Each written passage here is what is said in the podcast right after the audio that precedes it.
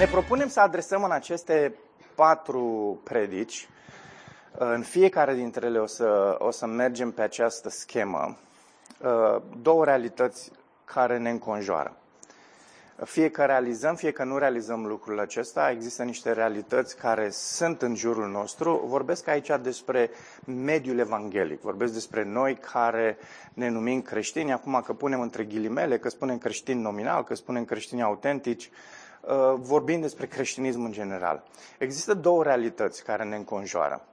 De foarte multe ori nu suntem conștienți de niciuna dintre aceste realități. Prima dintre ele este că creștinismul este mințit uh, și vorbesc aici de creștinism ca mișcare. Uh, creștinismul din vremurile noastre se auto-înșală și a ajuns în foarte multe blocaje și trăiește uh, crize după crize și nu mai există uh, pulsul acesta al, al unei uh, treziri spirituale printre noi, pentru că se minte de unul singur. Ok? A existat o, o înșelare pe care lumea a provocat-o, dar există acum în permanență o voce care se aude din mijlocul acestui creștinism care cu nerușinare îndreaptă acest colos uh, înspre dezastru. Uh, din nou, paranteză, când vorbim despre creștinism aici nu puneți creștinism egal Biserica lui Hristos. Vorbim despre creștinism, despre ceea ce se întâmplă în creștinism. Da? Bisericile creștine, bisericile evanghelice. Nu toată lumea din bisericile evanghelice sunt mântuiți, dragilor.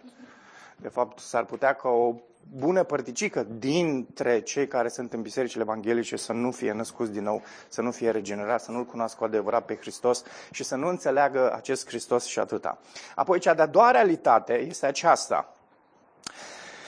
Hristos și lucrarea cuvântului și a Duhului. Nu poți să vorbești despre lucrarea cuvântului fără a vorbi despre lucrarea Duhului.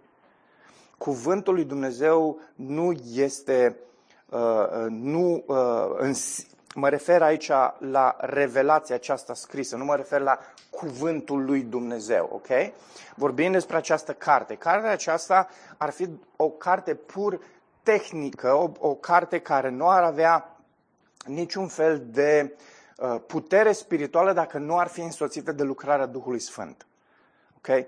De unde spun asta? Păi sunt foarte mulți teologi liberali, sunt foarte mulți profesori, sunt foarte mulți oameni sunt foarte mulți creștini care iau cartea aceasta, care o citesc și nu uh, dobândesc niciun fel de înțelepciune spirituală prin, prin simplu fapt că o citesc. Okay? Avem nevoie de lucrarea Duhului Sfânt și chiar probabil că această realitate este realitatea cea mai uh, lipsită de prezență din mijlocul acestui colos care este creștinismul. Um, avem pe de o parte o grămadă de mișcări evanghelice care realmente nu vorbesc despre Duhul lui Dumnezeu sau dacă o fac, o fac într-un mod foarte superficial. Și apoi ai o altă mișcare în contextul mișcării evanghelice care, care s-au uitat la niște aspecte ale lucrării Duhului Sfânt și vorbesc despre niște aspecte ale lucrării Duhului Sfânt um, și pompează pe niște lucruri care în niciun fel nu aduce adevărată trezire spirituală și în niciun fel nu aduce această centralitate a lui Hristos și această onorare, această supunere, această uh, uh admirație al, uh, uh, cu privire la cine este Isus. Și paradoxal, Isus zice, în, când vorbește cu ucenici în Ioan 14, că va veni Duhul uh, va veni acest mângâietor și vă va învăța tot ce vă, vă va aduce aminte tot ce v-am învățat eu, va vorbi despre mine, zice Isus. Okay? Dar în aceste mișcări vedem o, o concentrare pe anumite elemente ale Duhului uh, și cu siguranță că Trinității nu face cinste această extremă în care se duc unii. Dar nici o extremă, nici cealaltă nu-L onorează într-un fel pe Isus. Uh, și provocarea este să vedem care este această linie echilibrată biblică pe care ne-o prezintă Scriptura, în care Hristos este onorat și în care Duhul lui Dumnezeu din plin uh, își manifestă puterea și prezența printre noi prin cuvânt. Ascultați, lucrarea aceasta uh, a cuvântului nu, și știu că sună așa foarte filozofic, dar nu are o, o capacitate intrinsecă, deci doar prin aceste litere să aducă transformare. Da? A, cuvintele acestea, această revelație scrisă a lui Dumnezeu este luată de Duhul lui Dumnezeu, puterea există în Duh și Duhul este cel care transformă și ceea ce este minunat și ceea ce este într-un fel pentru noi minunea este că în felul ăsta cartea asta devine vie. Dar ea devine vie și devine cu adevărat cuvântul lui Dumnezeu pentru noi care aduce viață prin lucrarea Duhului care este Dumnezeu. Ok? Acestea sunt cele două realități la care ne vom uita. Creștinismul este mințit, pe de altă parte, Hristos și lucrarea Duhului și a cuvântului au putere. Cred că cei mai mulți creștini ai vremurilor noastre sunt dezamăgiți de, de viață, de biserică în general și nu găsesc stabilitatea vieții pentru că au pierdut din vedere tocmai aspectele fundamentale ale credinței. Există niște lucruri care sunt temelie și lucrurile astea sunt exact aspectele despre care eu vorbesc acum, că există o suficiență a Scripturii, că există o putere a Scripturii pe care uh, uh, uh, Duhul lui Dumnezeu o aduce în această revelație și transformă viața oricărui om în momentul în care Duhul lui Dumnezeu face parte din cineva lucrurile acestea. Credincioșii au pierdut asta. Creștinii au pierdut asta. Creștinii ca mișcare. Și astea sunt elementele de bază. Asta este motivul pentru care m-am bucurat așa de mult noi ca bărbați că ne apucăm să studiem Grudem și ați văzut că prima parte a studiului nostru în Grudem este despre Scriptură. Pentru că dacă Scriptura și implicit în același, deci în același timp lucrarea asta ă, supranaturală a, a Duhului Lui Dumnezeu prin cuvânt nu este studiată și nu este respectată și nu este onorată și nu este, ă, nu este în atenția noastră în tot ceea ce suntem, tot ceea ce facem, atunci, dragilor, nu, nu avem cum să reușim, nu avem cum să mergem mai departe, nu avem cum să vedem o trezire printre noi, nu avem cum să vedem oameni că se întorc uh, la Hristos și convertirea lor este una reală, nu doar îi spălăm într-o apă și uh, uh, îi punem într-un registru și zicem s-au botezat și ei trăiesc ca diavolul. Ok, era să zic dracu, dar știu că pe unul dintre voi vă supără, dar în cele din urmă tot am zis. Trăiesc într-un mod în care nu-L cinstesc pe Dumnezeu, deci ei sunt trecuți în registru unei biserici. Fundamentele credinței, această suficiență a Scripturilor, această putere a Scripturilor pe care Duhul lui Dumnezeu o, o insuflă și o aduce, este ceea ce creștinismul trebuie să recupereze. Și uh, în loc, creștinismul, în loc să se delecteze și să fie fermecat de acest adevăr absolut, și ascultați, e, e, e o chestie foarte, foarte uh, uh, dramatică care s-a întâmplat în creștinism. Eu am trecut adevărul cu A mare. Ok? Și este Hristos. Dar adevărul absolut cu A mare merge împreună cu adevărul absolut cu A mic. Pentru că această revelație de la Dumnezeu, pe care Duhul lui Dumnezeu a ales să o folosească ca să uh, penetreze, să intre în viețile noastre și să ne cucerească, uh, folosește adevărul absolut cu folosește adevărul adevărului absolut, ok? Adevărul cu amic, adevărul absolut cu amare. Ce vreau să zic? Sunt mulți creștini care vor spune sunt cristocentric. Ceea ce eu fac este centrat în Hristos. Cu alte cuvinte, ceea ce eu fac este centrat în adevăr. Pentru că Isus zice, eu sunt calea, adevărul și viața. Însă, aceiași creștini, când vorbești cu ei despre această revelație scrisă pe care Duhul lui Dumnezeu a ales să o folosească, pe care Dumnezeu a ales să ne dea, pentru ei nu mai este adevăr absolut. Aici este o contradicție, dragilor, pentru că nu poți să zici, eu sunt centrat în Hristos și eu sunt centrat în acest adevăr. Și ascultați, niciodată nu zic absolut și pentru mine am început să-i atâț acum și să spun, adică adevărul absolut cu amare. Da, pentru că în momentul în care devii fermecat și fascinat de ceea ce lumea îți oferă, lumea seculară, care nu crede în adevăr absolut, Lumea nu crede în adevărul absolut. Lumea spune că adevărul este relativ.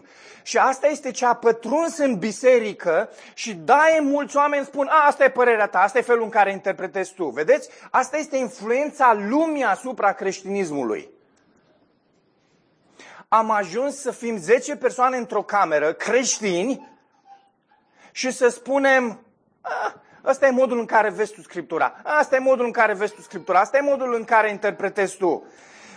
Și influența asta este influența lumii seculare, a filozofiei nebiblice și greșite, lumești, diabolice, care a invadat biserica și, și știți ce a adus cu ea? O lipsă de respect pentru autoritate, oameni care pleacă și spun nu am niciun fel de respect de, față de prezbiteri ăștia. Uite ce au spus. Eu nu cred asta, asta e opinia lui. Și, și este atacată biserica din temelii. De la aspectul acesta a respectului față de autoritate până la, în cele din urmă, niciun fel de respect față de Scriptura. În loc să se delecteze, să fie fermecați de adevărul absolut, de harul suficient, desfințirea garantată, s-au lăsat pradă teoriilor, ispitelor, stimei de sine și a plăcerilor. Ascultați, și o să avem un mesaj dedicat pentru asta, al treilea. Oamenii sunt fascinați de psihologie. Mă refer aici la creștini. Soții după soții, după soții, după soții de păstori români s-au înscris la psihologie și acum au clinici. Mulți dintre ele implicate în terapie și mulți dintre ele implicate în psihologie. Sunt păstori care s-au dus și au făcut inclusiv psihologie. Ascultați, știți ce înseamnă psihologie? Înseamnă știința despre suflet. Psiho înseamnă suflet. Ok? Acum știți care e problema? Că lumea seculară, unu, nu poate să-mi spună ce este sufletul, pentru că nu știe ce înseamnă sufletul.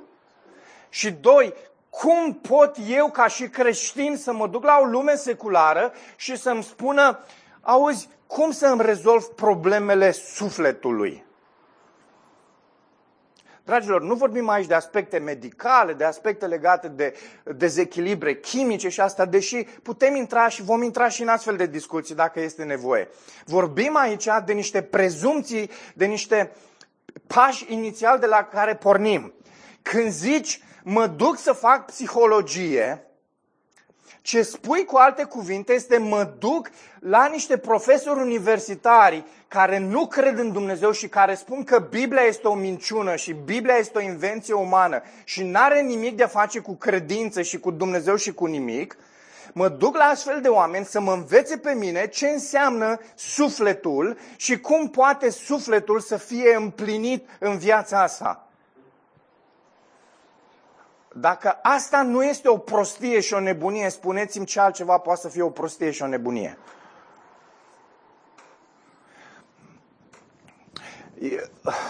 Este ca și cum eu m-aș duce la un om care toată viața lui nu l-a interesat absolut nimic, n-are, n-are două clase, Um, uh, a, și-a bătut joc de absolut orice, a zis, e, și ce? Ăștia la uh, gunoieri oferă sunt niște salarii extraordinare și au niște sporuri fenomenale, nu mă interesează. Și omul ăsta ajunge la 35 de ani, cel mai bun gunoier din sectorul 4, și eu mă duc la omul ăsta și îi spun, știi ceva, am venit la tine să mă înveți cum stă treaba cu uh, medicina. Uite, e virusul ăsta, Uh, eu lucrez în terapie intensivă, nu prea înțeleg absolut nimic ce se întâmplă cu virusul ăsta, explicăm și despre el, spunem cum funcționează, cum funcționează lucrurile genetic, spune niște lucruri despre celule, e, cum e cu uh, microorganismele, cum e cu chestia asta, cum e cu infecția. Cu... Bă, ăsta se uită la tine și zice, stai, domne, jos, hai să te învăț eu cum e treaba. Știi? Și stai acolo și ții notițe de la nenea care îți dă lecție după lecție după lecție care e treaba. Ascultați, e o, e o chestie de viață, dar e o nebunie să te gândești la asta. E o nebunie.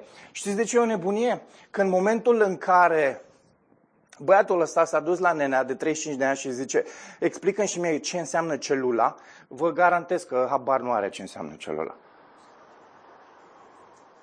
nu poate să-ți dea o definiție a celulă, nu poate să-ți explice ce înseamnă celula.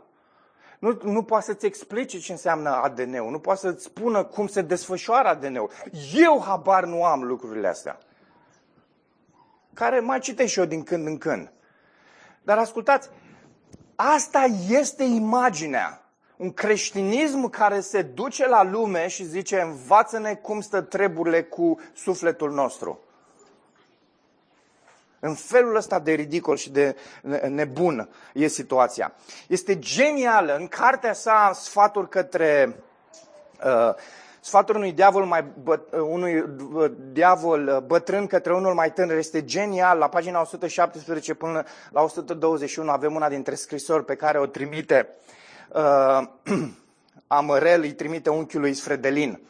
Și e fenomenal, de fapt unchiul Sfredelin o trimite lui Amărel. E fenomenal cum descrie acolo situația bisericilor în secolul 20, care sunt îndrăgostite de, de evoluționism, care sunt îndrăgostite de, de, uh, uh, de știință și de tot ceea ce lumea seculară oferă.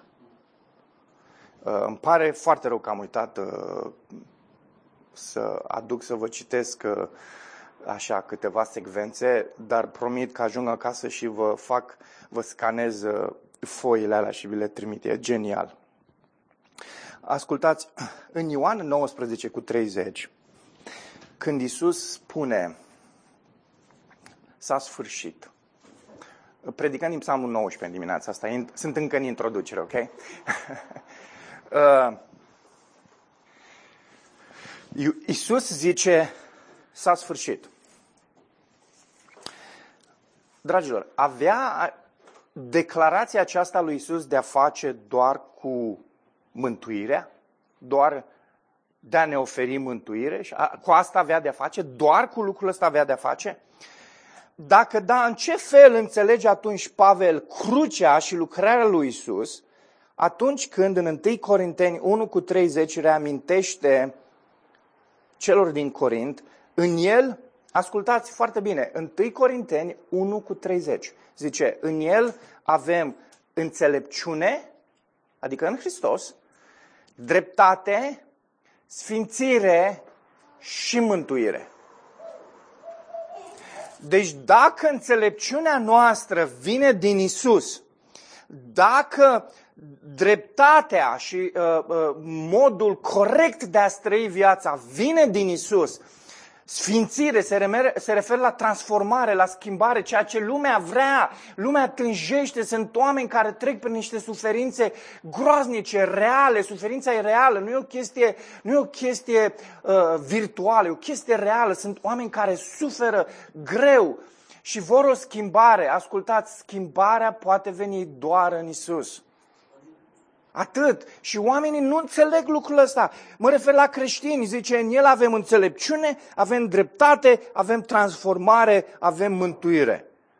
Credem noi că harul său are putere uh, să, a, să se adreseze oricărei situații din viață?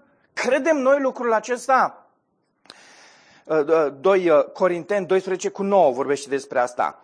Suntem, credem noi că suntem pe deplini compleți în Isus. Ascultați ce zice, Isus, ă, ce zice Pavel în, în Coloseni 2 cu 10. în Coloseni 2 cu 10, când vorbește despre experiența creștinului și vorbește despre ce are creștinul, zice, în el care este capul oricărei stăpâniri și autorități, sunteți și voi compleți. Desăvârșiți fără lipsuri. Nu aveți nimic care să vă lipsească.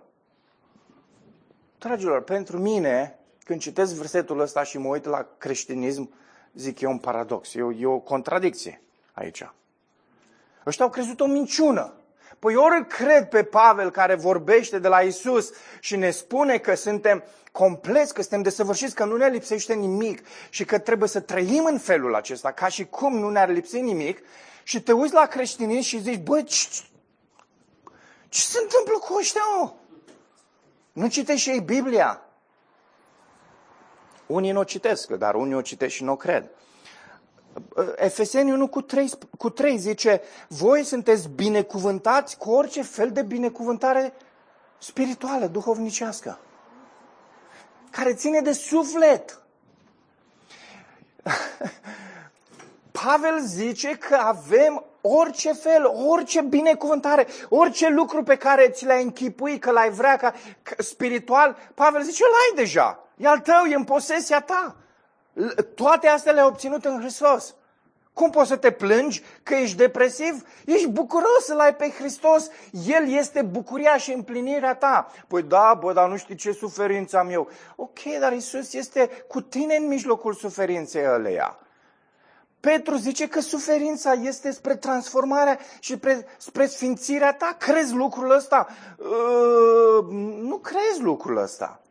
Pentru că dacă ai crede lucrul ăsta, în momentul în care e o suferință care e dificilă, care este grea, pe care nu o poți înțelege, pe care lumea nu ți-o poate explica, îți dă doar niște pastile și cu asta te-a sedat și te-a, te-a fermecat, uh, mă refer aici la mă, niște depresii sau așa și pam, te-a băgat pe pastile și te-a rezolvat, știi? Ascultați, părinți care, care nu pot să-și stăpânească copiii de câțiva ani de zile și zic, a, au niște probleme serioase și au inventat tot felul de boli, domne, pentru copii. Doamne, dacă n-au luat probleme cu creierul și cu dezechilibre chimice copiii, de n-ai văzut așa ceva. Și se duc, le dau uh, sedative, că altceva nu poți să zici. Au făcut copiii de 3, 4, 5 ani de zile, au făcut niște, niște legume, domne. Legumele noastre din grădină arată mai bine decât copiii ăștia. Și părinții sunt fericiți acum, zic, uite ce mult bine mi-a făcut mie psihologia. Mi-a rezolvat copilul. Și trist. E trist că am ajuns ca și creștini să fim în punctul ăsta trist și dramatic, dragilor. Trist și dramatic. Creștinii moderni au eșuat în a mai înțelege atât filozofic cât și practic acest adevăr. Când mă refer la filozofic, știu că sună așa un cuvânt pompos. Vorbesc de teoretic, de cei nu înțeleg, nu înțeleg cum stau lucrurile. Ascultați, Scriptura este, este o perspectivă, este o, un punct de vedere asupra vieții. Orice filozofie din lumea asta îți prezintă o, o, un mod în care poți să vezi viața. Okay? Asta înseamnă în esență filozofia. Da? Și există trei mari aspecte ale filozofiei. Este aspectul de metafizică, ontologic, cine suntem noi ca oameni, știi? După aceea ai aspectul de epistemologie, care e legat de cunoaștere, cum poți să cunoști lucruri și așa, și după aceea aspectele de etică sau moralitate. Acestea sunt cele trei domenii mari din orice domeniu filozofic. Ok? Ascultați, Scriptura este filozofie în sine, dar e filozofia reală, autentică și ne oferă care este adevărata perspectivă cu privire la viață, cum poți să înțelegi viața. Ascultați, eu sunt super iritat și super în rugăciune pentru oameni creștini dintre noi care se duc și sunt fascinați de filozofie, psihologie și toate aspectele astea seculare și nu înțeleg că trebuie să se îndrăgostească mai degrabă de Biblie, că asta ne oferă cum stă viața, cum merg lucrurile, cum funcționăm noi, care e adevărata cunoaștere, care e adevărata etică sau moralitate a vieții. Asta ne oferă. Scriptura ne oferă lucrurile astea, iar Duhul lui Dumnezeu poate să ne schimbe, să înțelegem lucrurile astea. Dar pentru că creștinismul a eșuat în a înțelege lucrurile acestea, a deschis ușa la tot felul de aberații și nonsensuri, doctrină falsă, legalism, libertinism, umanism. Toate astea au cucerit creștinismul. Teologia în sine ca știință, ascultați, a devenit umanistă. E, pentru mine este iarăși, e, e, teolog, teologie înseamnă știința despre Dumnezeu. Deci, cu alte cuvinte, când spun teologia a devenit umanistă, spun știința despre Dumnezeu a devenit umanistă. Vedeți unde e nebunia? Păi îl studiem pe Dumnezeu prin perspectiva noastră a oamenilor. Ne uităm la oameni, facem cercetări pe oameni ca să înțelegem cine este Dumnezeu. Asta este o, e o mare nebunie. Trebuie să lăsăm să vedem ce ne-a spus Dumnezeu despre sine. Și știți ce spune Cartea Evrei în capitolul 1? În vremurile din urmă, Tatăl ne-a vorbit prin Fiul. În mod special, Dumnezeu Tatăl ne-a comunicat despre sine prin Isus. Trebuie să ne uităm la Isus în primul rând ca să înțelegem lucrurile astea. Dar știți ce e frumos? Că ei Vechiul Testament, ați văzut, ne-am uitat la Cartea Judecători, să te uiți la capitol după capitol și zici, băi, astea vorbesc despre Isus, că Vechiul Testament este în cele din urmă o revelație, o pre-revelație, cum vreți să ziceți, o predescoperire a cine va fi Isus când va veni pe pământ, ce va face Isus, care va fi lucrarea Lui. Și asta este frumusețea Scripturii ne-am luat ochii de la Hristos și am fost fascinați de om. Creștinismul, și ascultați, folosesc un cuvânt care e foarte îndrăgit în vremea noastră de lumea seculară. Creștinismul pragmatic de astăzi încearcă să înțeleagă viața și sufletul prin lentilele și cercetării, uh, cercetările umaniste, concepute de indivizi care nu numai că nu au nicio relație verticală, adică nu au nicio relație cu Dumnezeu, asta înseamnă verticală. Nici nu cred că poate să existe o așa relație, nici nu cred că există Dumnezeu. Și ascultați, da, de aceea lumea nu poate explica problemele pe care le avem și nu poate oferi soluții verticale pentru că ei nu au așa ceva. Pot oferi doar soluții orizontale. Împacă-te cu tine însuți, vezi ce valoare ai, vezi care e semnificația ta, înțelege care este contextul în care trăiești. Dacă ai o problemă de căsnicie profundă, singurul lucru bun pe care ți-l poate face o ședință de terapie este să te ajute puțin să comunici că cam aia e cu ce pot ei lucra, cu această comunicare interrelațională. Dar, dragilor, aia ține până la o vreme. Pentru că problema omului în cele din urmă nu este comunicarea, ci este inima și idolii lui. Și pot eu să învăț, cum să zic, iubita mea soție cu ochii străvezii. Adică poți să inventezi tot felul de limbaje sofisticate și dacă inima mea este rea, limbajele astea vor fi uitate în momentul în care Marta timp de o săptămână nu gătește nimic și obosită și zice, bă, dar mai ar fost și tu de mâncare, știi? Să vezi ce uite eu de toate politețurile astea din comunicare. De ce? Că inima e stricată. Am niște idoli, vreau să mă închin mie însumi. Creștinismul are ceea ce lumea, dragilor, nu a avut niciodată. Are această relație verticală, l are pe Hristos. Și să-L ai pe Hristos înseamnă să ai parte de toată înțelepciunea, toată puterea, toată bucuria, toată pacea, toată valoarea, toată speranța, toată semnificația, toată împlinirea, acum și pentru viața care va veni. Amin. Realmente îți vine să zici asta. Adică, dar repet, să-L ai pe Hristos înseamnă să ai parte de toată înțelepciunea, toată înțelepciunea? Asta zice Noul Testament. Că dacă l-ai pe Hristos, ai toată înțelepciunea. Ai toată puterea, ai toată bucuria, ai toată pacea, ai toată valoarea, ai toată speranța, ai toată semnificația, toată împlinirea acum și pentru viața care va veni. Creștinismul are parte de o relație tot suficientă cu un mântuitor, a tot suficient, bineînțeles că lumea e invidioasă și vrea să ne ia lucrul ăsta. Și noi îi lăsăm să ne mintă. Care e minciuna? Simplu, dacă am răspunde la întrebarea asta pe care a crezut-o Biserica Creștină,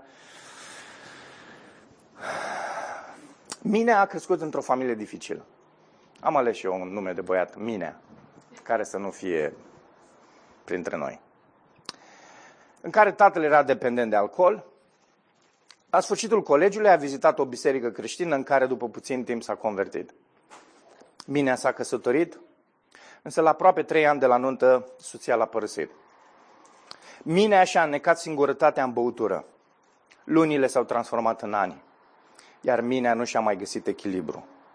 Unii dintre prietenii săi de la biserică au început să-i vină în ajutor. L-au sfătuit să meargă la terapie de grup. Castle Craig Hospital, Scoția, cea mai, cel mai bun loc.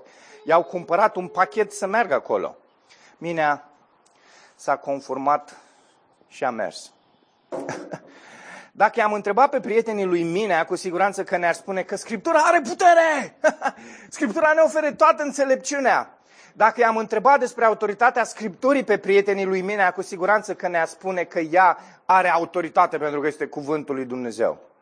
Dacă i-am întrebat despre suficiență, chiar dacă pare așa un cuvânt mai sofisticat, ar spune că probabil că Scriptura este îndeajuns pentru cele mai multe lucruri dar că nu adresează problemele lumii, lumii moderne.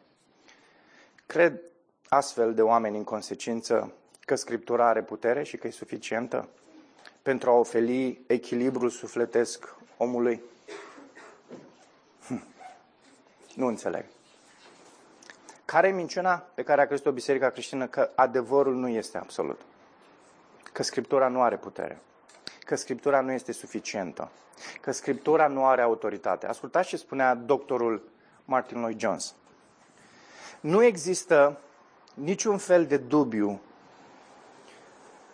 că toate problemele cu care se confruntă biserica azi, anii 50-60 scrie asta, și cele mai multe cu care se confruntă chiar lumea, au apărut pe fondul depărtării de autoritatea Bibliei. Ce zice Martin Lloyd Jones aici? Creștinismul și lumea, bineînțeles, dar creștinismul nu mai crede în puterea Bibliei. Nu mai crede.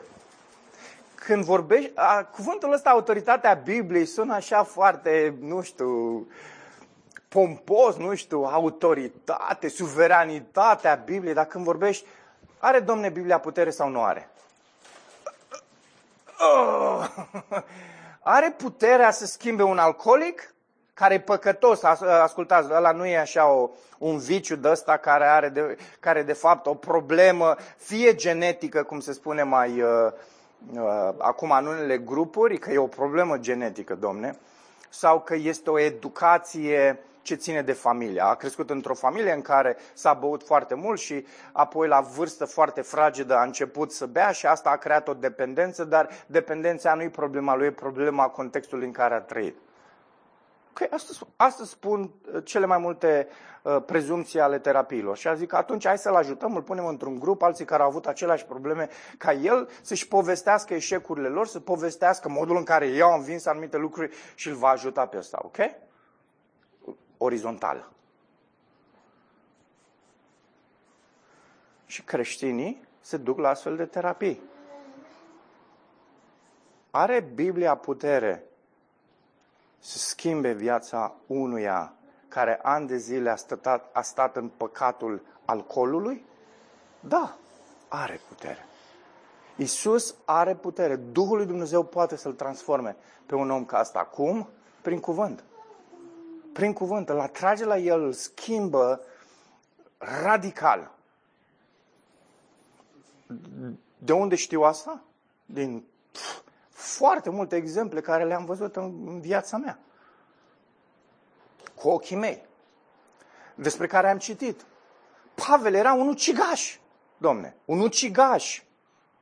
Nu vrea nimic altceva decât să omoare creștinii. Și Isus i-a schimbat inima schimba viața. Poate să facă asta, pentru că are putere. Care este realitatea pe care ne-o prezintă Scriptura? Psalmul 19. Dacă puteți să deschideți acolo, să ne uităm de la 7 la 14. Este o capodoperă de scrisoare pe care Duhul lui Dumnezeu ne-o adresează. Și uh, dacă aveți probleme la nivelul inimii voastre cu Scriptura, în sensul în care nu credeți că Scriptura are putere, în sensul în care nu credeți că Scriptura e suficientă, în sensul în care credeți că aveți de alte lucruri nevoie pentru că Biblia nu are cum să abordeze problemele astea moderne ale secolului 21. Ăsta este un text pe care îl puteți memora sau un text pe care dacă nu puteți eh, să-l memorați, că nu aveți un exercițiu bun precum eh, cel din fața voastră, care are probleme cu memoratul, uh, merge greu, măcar scrieți-l pe unul dintre pereții casei voastre. Ascultați ce zice psalmistul de la versetul 7. Legea Domnului e desăvârșită. Ea înviorează psiho, sufletul. Da? Dacă vrei să faci psihologie, adu-ți aminte de versetul ăsta. Că legea înviorează sufletul. Mărturia Domnului este adevărată. Ea înțelepțește pe cel neștiutor. O rânduirile Domnului sunt drepte. Oh, ele îmi bucură inima.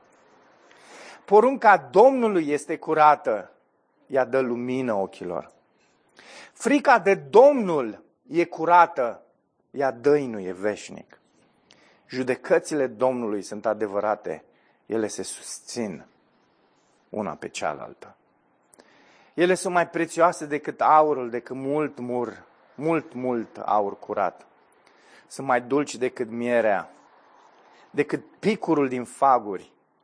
Chiar și robul tău, chiar și eu, în, în nebunia mea și cum că lumea se uită la mine și nu dă doi bani pe mine, zice, robul tău este instruit de ele. De ce? Pentru că Duhul tău are putere când le păzește, are o mare răsplată. Cine își cunoaște greșelile făcute din neștiință, iartă-mi greșelile pe care nu le cunosc. Păzește-l de asemenea pe robul tău de păcatele cu bună știință, ca nu cumva acestea să mă stăpânească.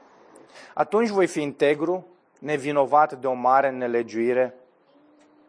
Fie plăcute cuvintele gurii mele și murmulul inimii mele înaintea ta. Doamne, stânca mea, răscumpărătorul meu. Amin. O, cât aș dori să aud Biserica secolul 21 rugându-se rugăciunea asta. Cât de mult mi-aș dori.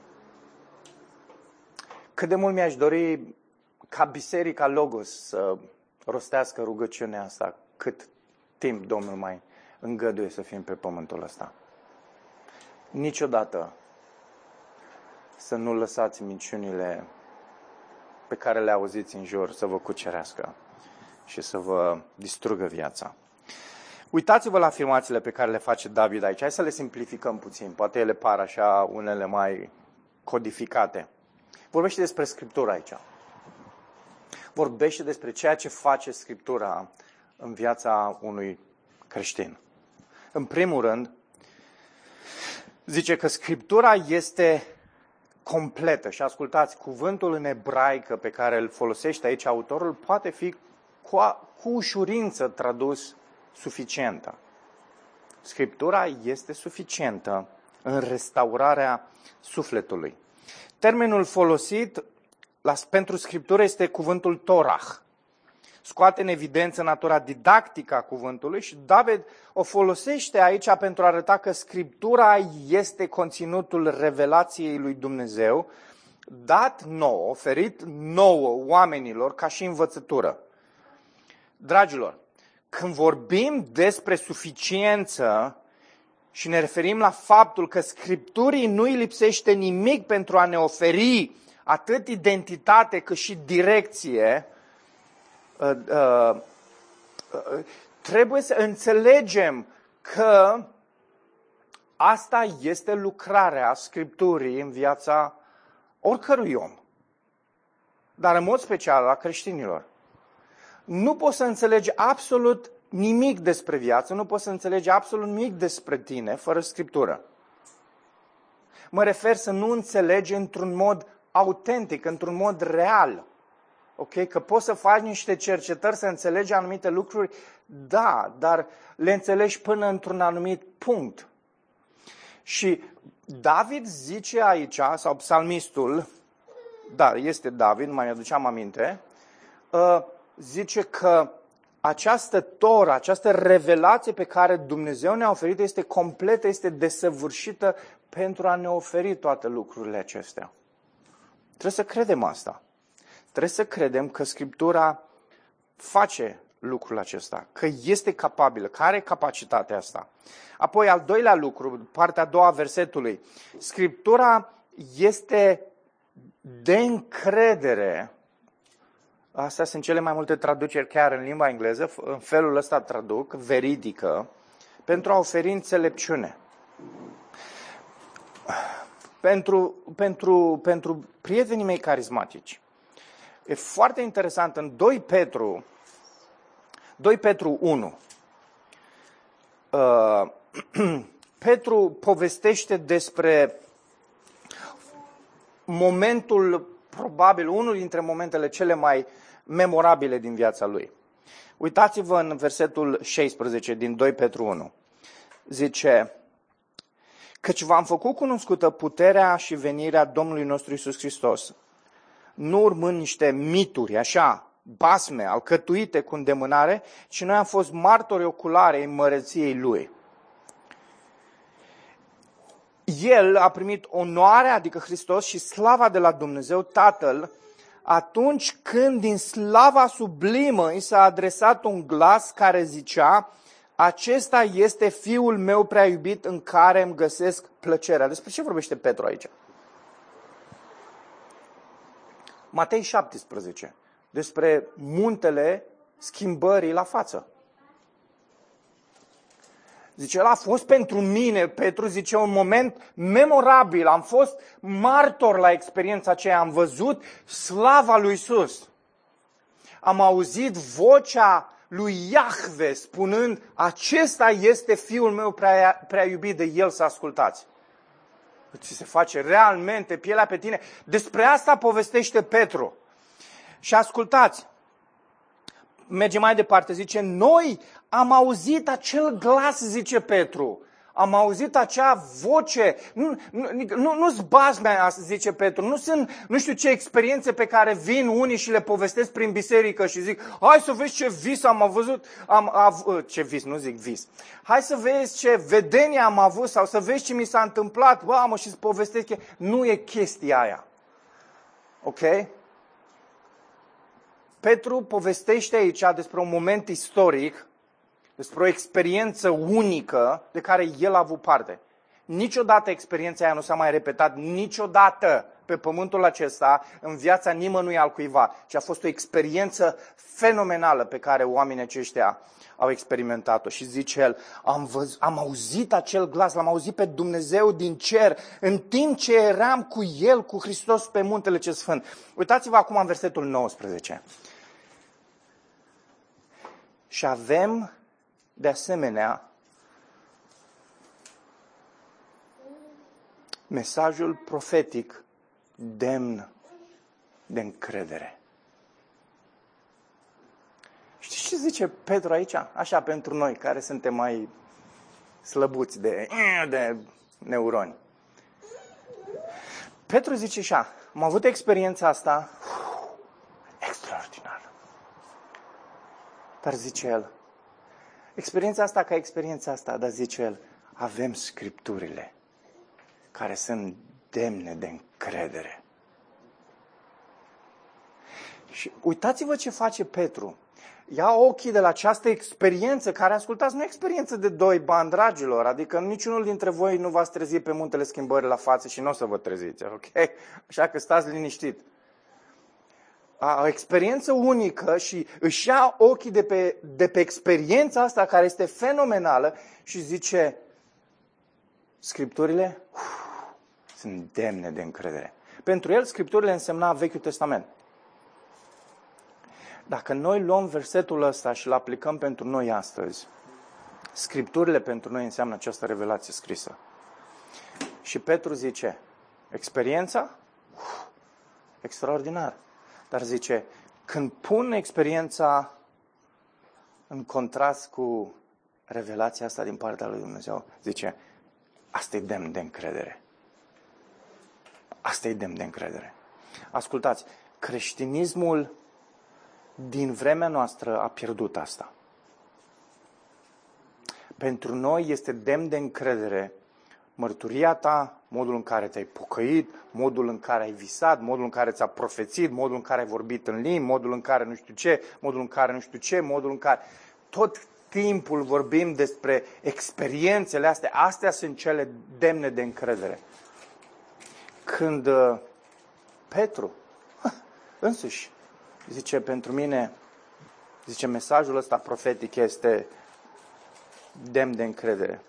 Zice, la care bine faceți că luați aminte, pentru că e o lampă care luminează într-un loc întunecos, până când zorii și steaua de dimineață vor răsări în inimile voastre.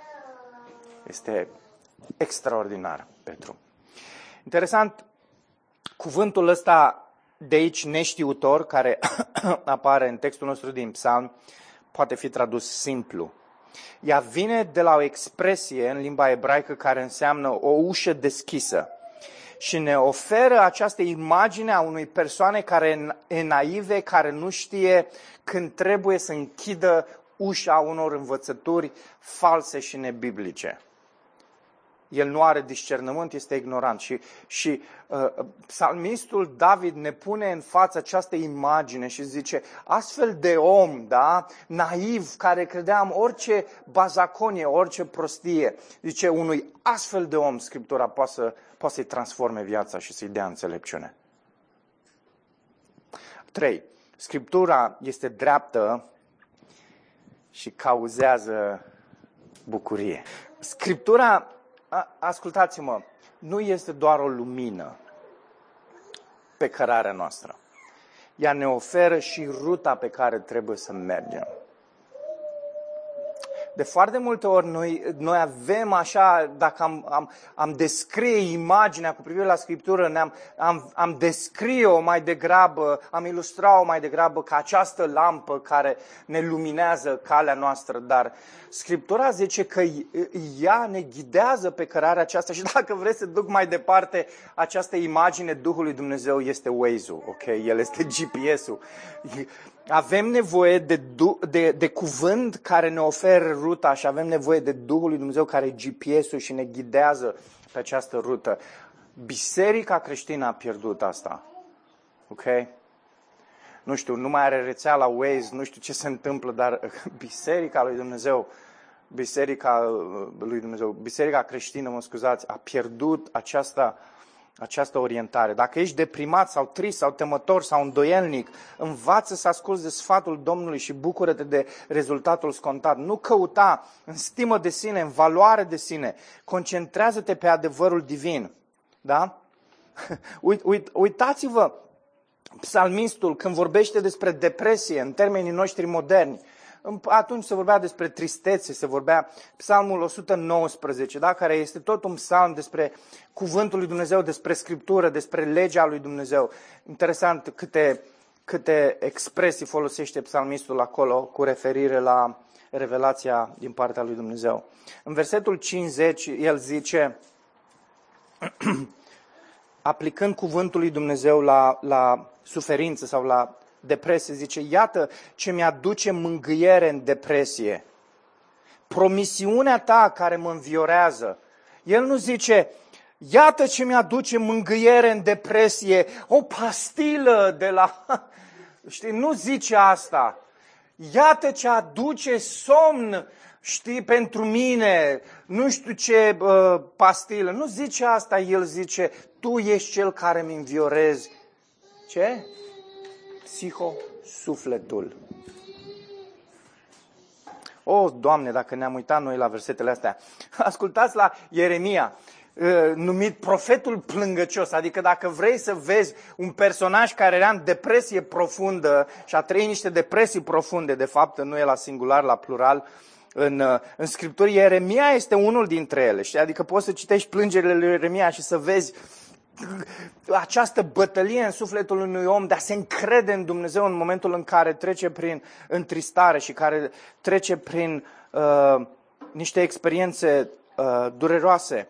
În Ieremia 15, profetul zice, 15 cu 16,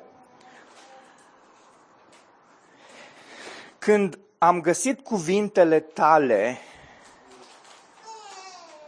le-am mâncat. Și apoi zice, cuvintele tale au fost bucuria și desfătarea inimii mele.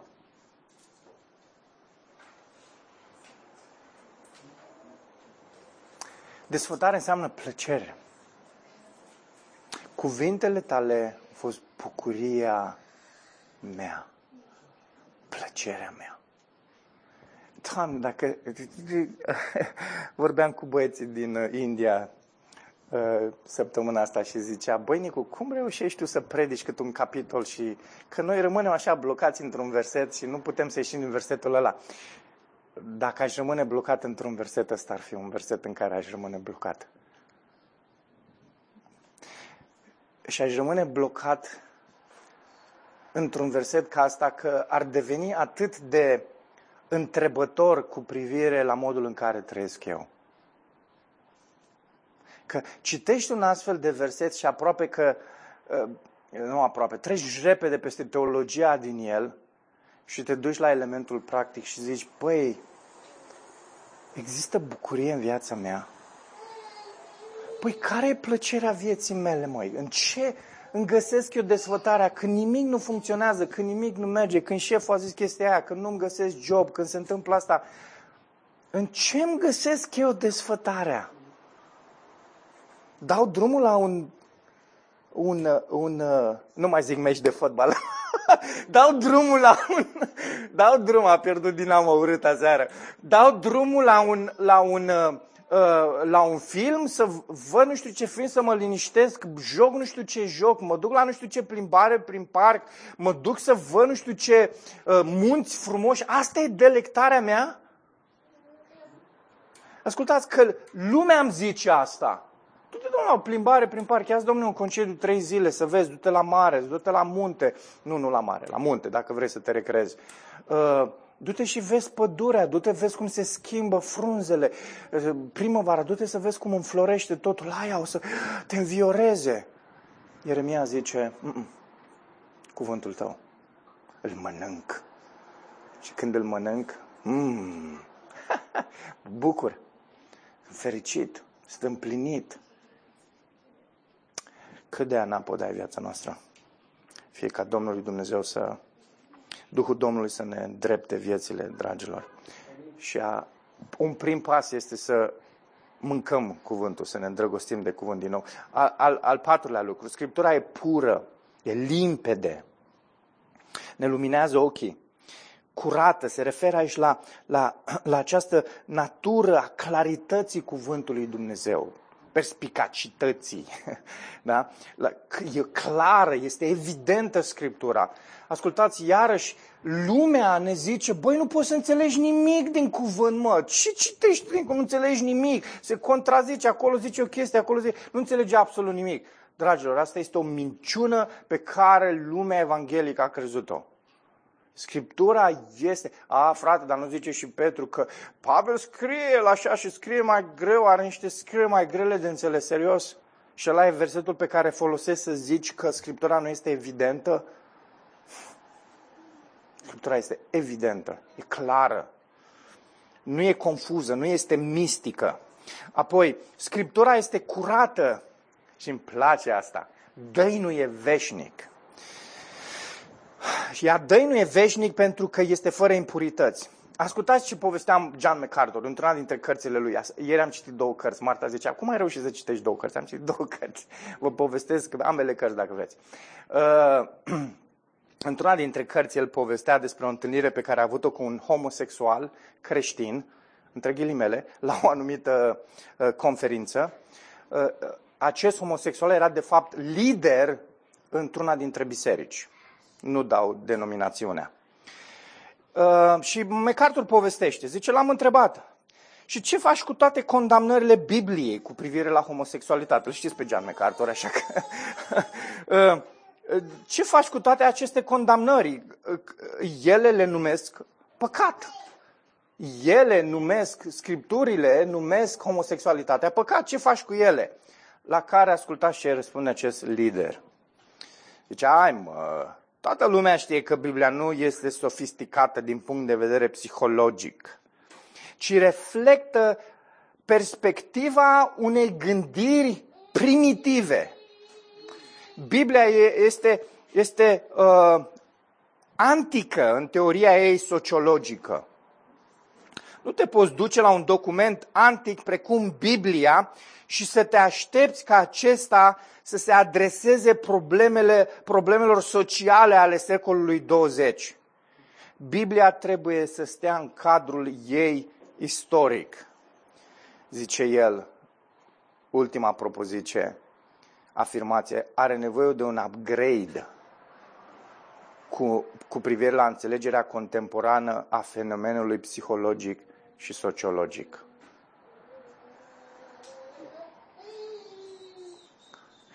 Doamne, ce aș uita de creștinismul meu așa vreo 5 minute și l-aș bătea bine pe omul ăsta și după aceea aș povesti despre Isus. adică, dragii mei frați și surori, ce a pățit lumea creștină de lasă astfel de oameni să-i conducă? Și ascultați, sunt unii care nu sunt homosexuali.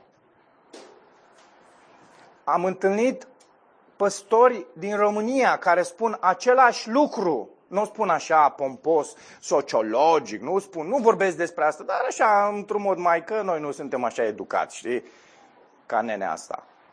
Dar uh, spun în esență același lucru. Biblia este demodată. Nu înțelege ea despre aspecte genetice, despre dezechilibru chimic de la nivelul creu. Ce știa fratele Pavel despre asta? Și oamenii ăștia zic, Biblia este de lăsat în bibliotecă, cu alte cuvinte. Doar o iei duminica la biserică, că deschide fratele și na, trebuie să o ai și tu cu tine, deși acum așa oamenii smartphone-ul, știi? Uh, că dacă ei nu sunt smart, trebuie să ia ceva cu ei și și-au smartphone-ul, știi? Și atunci, era o glumă, în fine. Uh, asta este vremea pe care noi o trăim astăzi, dragilor. Și știți care e problema? Că ne influențează puțin câte puțin. Cât ați citit săptămâna asta Biblia? Cât a stat să fascinați, să mâncați, să o consumați și să spuneți ah, ce bine e, super desfătarea sufletului meu și, și te-a scos de acolo și ai zis, băi, trebuie să dau niște telefoane. Și ai dat niște telefoane, frate, soră, ce mai faci, cum ești, hai să zic ce am citit, cum ești, cum ești cu Domnul, ai dat telefon la un prieten necredincios și ai zis, băi, mă rog pentru tine să-L primești pe Domnul, trebuie să te pocăiești, mă, ce faci, cât mai aștepți, știi?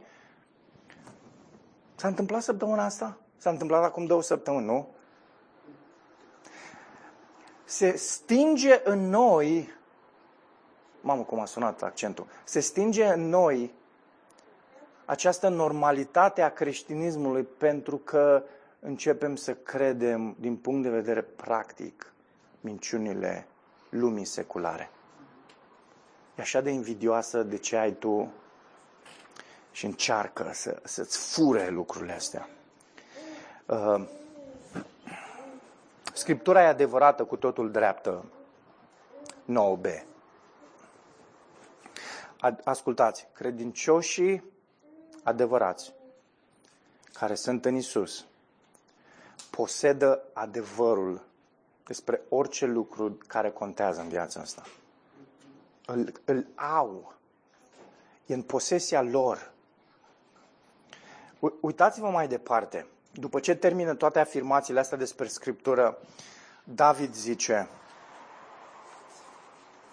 Scriptura este mai prețioasă decât aurul curat.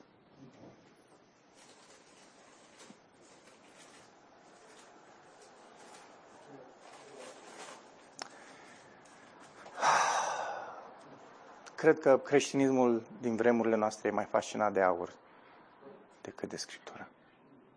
Și se vede asta. Dar, dragilor, ce învățăm noi din lucrurile astea? Hmm. O altă serie, un alt mesaj. Am auzit lucruri din astea. Ah, poate nu așa spus direct, și dar le-am auzit, le știm. Cu ce... Ok. O nouă săptămână ne stă în față. Cu, cu ce schimbă? Că am auzit lucrurile astea, că intrăm într-o nouă serie care pare de la prima vedere așa, ah, interesante lucrurile astea, ce mi-aș fi dorit pentru alții să le audă. ok, tu le auzi. Nu alții, tu le auzi.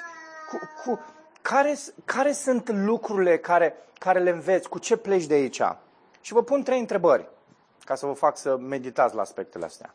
Prima, care voce contează mai mult pentru noi? Anturajului, creștin chiar? A ceea ce, zic, uh, a ceea ce zice lumea? Ceea ce zic prietenii? Asta contează? Sau contează ce zice vocea Scripturii? Ce zice vocea Duhului Dumnezeu, care este blândă și dulce și ea și ne vorbește prin cuvânt și ah, mm, ah, asta mă înviorează. Ce contează? Apoi, doi, în ce fel ne încredem noi în cuvânt? Cum? Cum dacă astăzi te-aș pune pe un scaun și l-aș pune pe Isus aici și aș spune, tu descrii lui Isus în ce fel viața ta arată că te încrezi în cuvânt. Descrii. În ce fel Evanghelia, în ce fel cuvântul lucrează în viața ta. Spune-i lui Isus astăzi în ce fel lucrul ăsta se vede. E vizibil. Hm? Grea întrebare. Și ultima care, bineînțeles, nu puteam să trec peste ea, este cuvântul Lui Dumnezeu cel mai prețios pentru tine. Mai prețios decât jobul, mai prețios decât relația de căsnicie, decât a avea un copil, decât a... a nu m-am uitat la voi că m-am gândit la asta. S-a nimerit să mă uit la voi exact în momentul ăla. Uh, dar știi că orice nimereală nu este coincidență, așa că... că în ce fel cuvântul lui Dumnezeu e mai prețios, aproape că îmi vine să spun nume acum, decât uh, un salariu mare, decât o pensie bună, decât un job respectat, decât o reputație bună. În ce fel cuvântul lui Dumnezeu e mai prețios decât toate astea? Și știți ce este dramatic? Că se văd răspunsurile la întrebările astea în viața noastră.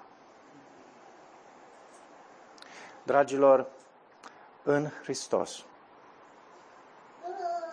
noi ca și credincioși, dacă ne-am predat viața lui Isus și l-am primit pe Isus în viața noastră și avem Duhul lui Dumnezeu în noi, avem toate resursele astea pentru a fi bucuroși, pentru a fi împliniți, pentru a găsi în Isus desfătare.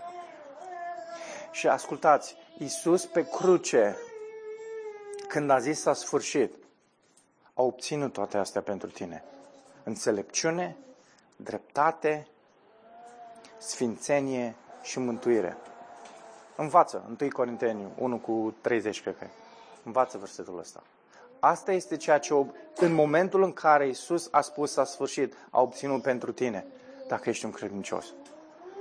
Și asta este ceea ce nădăjduiesc că în, și în dimineața asta, când vom sta la cină și vei, vom vedea aceste elemente care ne aduc aminte de Isus și ne aduc aminte de jertfa lui Isus și ne aduc aminte de ceea ce a pătimit Isus. Când vezi lucrurile astea, aduți aminte că jertfa aia, ceea ce Isus a făcut, este suficient. Este suficient să creeze, să-ți aducă în viața ta toate elementele astea pe care tu le cauți în altă parte. Este suficient. Haideți să ne rugăm. Tată, mulțumim pentru...